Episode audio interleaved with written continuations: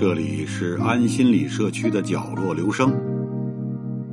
我们为一亿个需要安静倾听的角落而读。一个人的时候，正适合静静的听。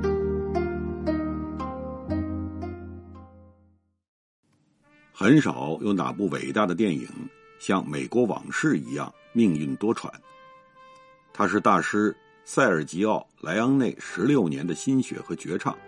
也是好莱坞之愚蠢的最著名牺牲品，以至于多年来都没有一个像样的版本问世。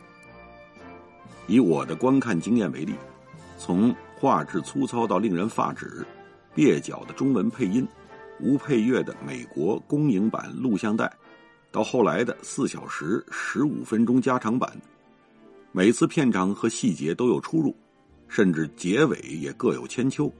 这当然会阻碍人们的欣赏，但即便是被篡改、被肢解，甚至低估，《美国往事》的魅力之光依然难以遮掩。这是那种每看一次都有新感悟的电影。年少时容易为其中的江湖义气吸引，数年后再看，方能读到年华似水的悲凉与无奈。美国往事是一场关于时间的奥德赛之旅。莱昂内以罗伯特·德尼罗饰演的老年面条，回溯童年作为影片的开始。流失的时间是电影的主题。一九三三年，面条对朋友的背叛是萦绕始终的线索。神秘的大烟馆则如同光阴停住的幻象。片中角色可以被分为两类：有人被时间甩下，比如固守兄弟情和爱情的面条；有人随着时间改变了自己，比如圆滑善变的麦克斯。但他们始终都无法摆脱往事的纠缠。这样的主人公设置，让人想起《西部往事》里的口琴手与弗兰克、莱昂内这两部。都以往事为题，以美国社会变迁与资本主义野蛮生长为背景的电影颇多共通之处。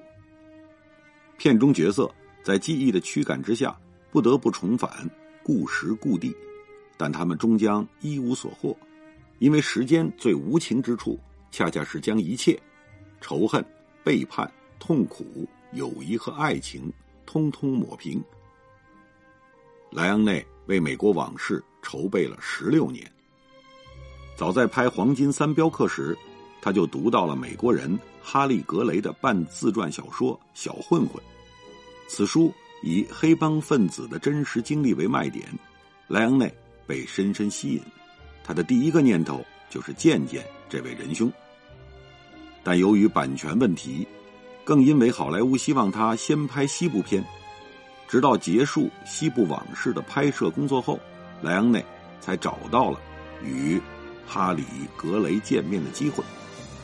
不料此人谨慎至极，他的律师拒绝任何提议，哪怕派拉蒙的总裁出面都没用。正当莱昂内几乎放弃之时，一个电话打进来，说话的正是哈里·格雷本人。令人意外的是，他是莱昂内的影迷。二人约定在曼哈顿一家小酒吧碰面。这是一次不能有第三人在场的会面，莱昂内只带了自己的小舅子做翻译。那个酒吧又脏又暗，一脸和善的胖酒保敏捷的忙碌着。此情此景，成了电影中老年面条回来找胖莫一幕的灵感来源。莱昂内发现对方是个脸上带着孩子般红晕的矮壮老头他非常谦卑，惜字如金。不管对面两个意大利人如何兴奋的滔滔不绝，他只回答是、不、也许，仿佛开口是种痛苦。他的每个字眼儿都令莱昂内冒汗。五十分钟后，哈里格雷站起来说再见。径直走向门口。这次交谈令莱昂内收获颇丰。半部电影都已经在我脑子里成型。他后来回忆道：“那老人用他的单音节词引导我们走进一座迷宫。他终于知道自己的主人公面条该是什么样了。不是《八面人》里的保罗·穆尼，不是《国民公敌》里的詹姆斯·卡格尼，也不是犹太版的阿尔卡彭。面条是个想试试运气的穷鬼，曾在很多年前手持机枪，头戴博萨利诺宽檐帽。”但他的命运终究变得灰暗而悲惨。这次会面也证实了莱昂内对小混混的一种直觉：小说中只有童年部分才是真挚的，饱含着作者对于失落时光的感伤，让他想起自己在墨索里尼时代度过的童年。我们都有难以割舍的回忆，我想把自己的记忆与他的混合。拍摄一部关于我们逝去年华的电影，《美国往事》的基调就这么被确定下来。一九七三年，正在意大利进行一九零零前期筹备工作的罗伯特·德尼罗与莱昂内相识。这位刚刚在穷街陋巷中崭露头角的新人，接到了出演《美国往事》的邀请。我喜欢塞尔吉奥。他后来回忆这次会面时说：“但我怀疑他作为导演的能力。我知道他拍意大利西部片，但那些都不算严肃电影。我当然也没看过。他们真正一起拍戏已是九年后。之前莱昂内在《革命往事》中跟演员工作室的毕业生罗德·斯泰格尔打过交道，那可不算什么。”愉快的回忆，他管对方叫废物，恨透了人家的方法派表演，但他却毫无保留的愿意把主角交给方法派之王德尼罗。剧本就是鲍勃的命，他会在家里背上十万次。莱昂内曾评价说：“如果要演个老头他就得成为老头合作并非从一开始就顺利。德尼罗一度坚持要见著名犹太黑帮老大梅耶·兰斯基，直到被对方拒绝才作罢。根据莱昂内的女儿回忆，德尼罗为了保持清醒，要求在他表演时，片场必须搞出点不一样的动静。结果他们拍了一条又一条，只为试试哪种声音能激发他的最佳状态。有位场务私下里说：“电影里有没有他哭的戏啊？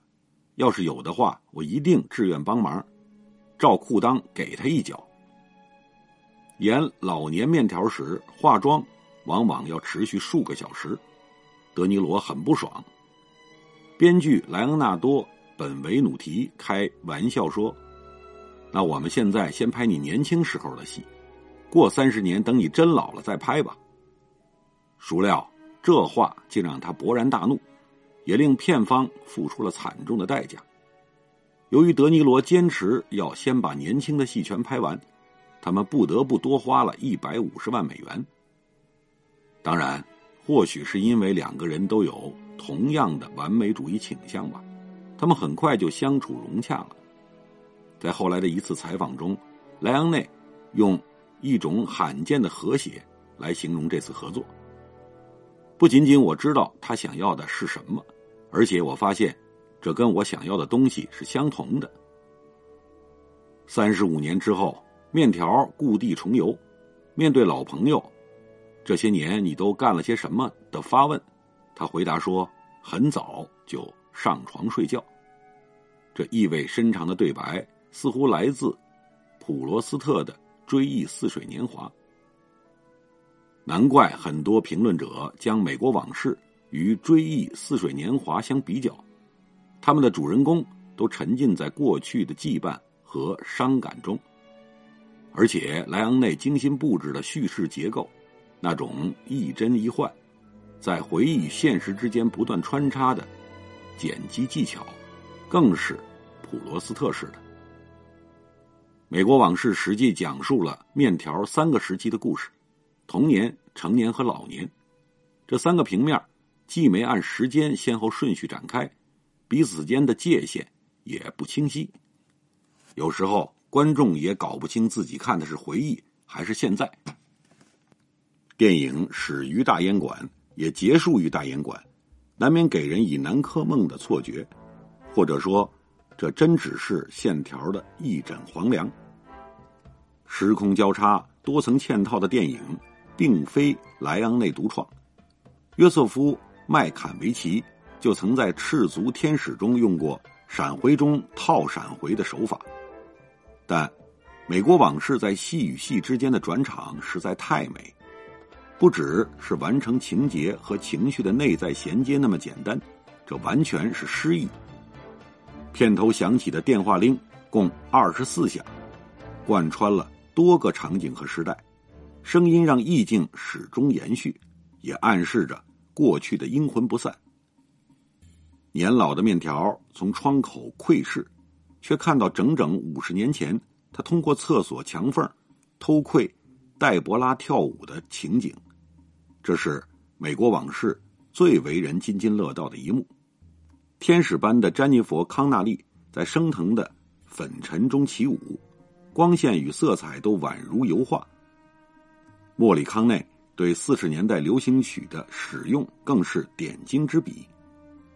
另一处转场异曲同工，年轻面条凝视画有康尼岛的车站入口，镜头推进门上的镜子。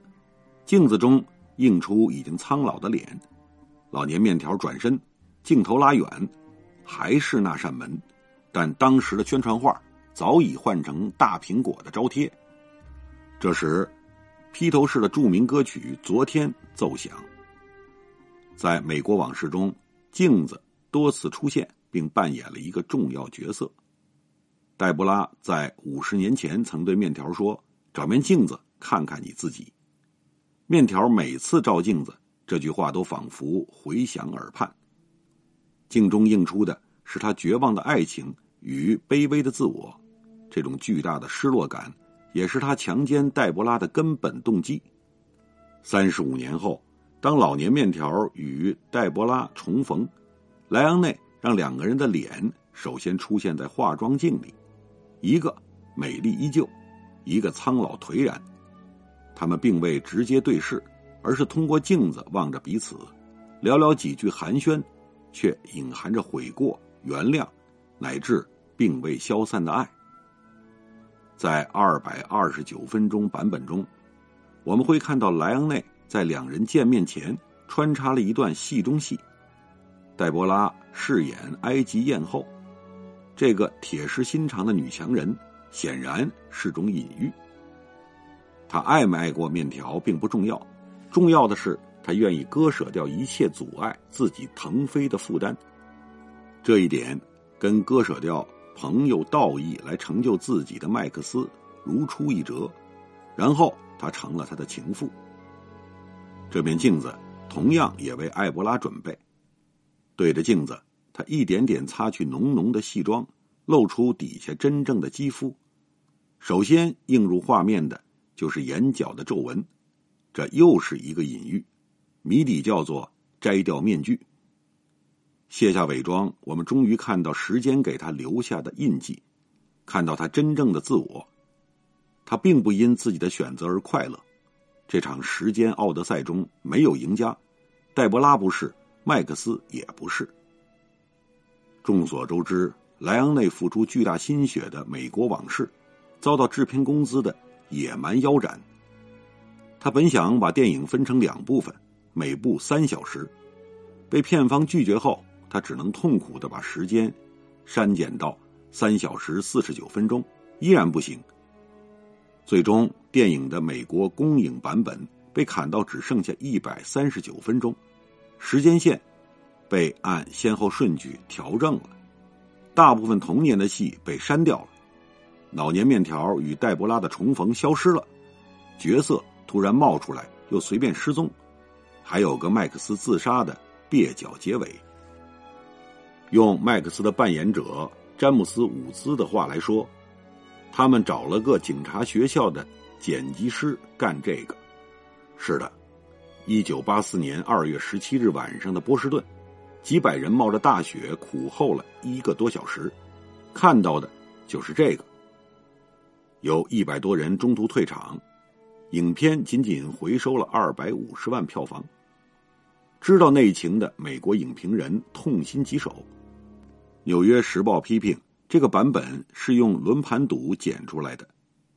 保林·凯尔宣布：“这是我见过的最糟糕的肢解。”詹姆斯·伍兹看了二十分钟就忍不住离席，说：“这太伤心了。”他们甚至会在音乐放到一半的时候就切掉，我无法相信，这就跟奥运会上，你眼看要冲过终点线，却被别人砍掉双脚一样。万幸的是，莱昂内与片方奋力抗争，终于可以在欧洲发行二百二十九分钟版本。真正的美国往事，在那一年的戛纳首映，获得好潮如萍。二零一二年。在莱昂内家人马丁斯科塞斯和意大利博洛尼亚电影资料馆的努力下，经过全新修复的《美国往事》在戛纳电影节上上映。这一版本在二百二十九分钟的基础上，又增加了近半个小时从未公开过的仪式内容，使总长度达到了四小时十五分钟。三十年来，我们第一次有机会目睹。最接近完整的美国往事，而莱昂内却早已在一九八九年因心脏病过早离世。人们总是猜测，美国往事的遭遇让他在生命最后几年郁郁寡欢。他还有更宏大的念头，比如把列宁格勒保卫战搬上银幕，却再也无法实现。但无论如何。有这样一部伟大的遗作，这位电影大师也可以安息了。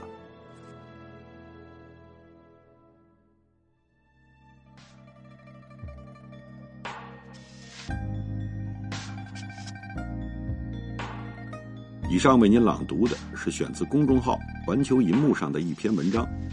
谢谢来自每个角落的慧心倾听，请记住这里，我们在一起呢，咱们天天见。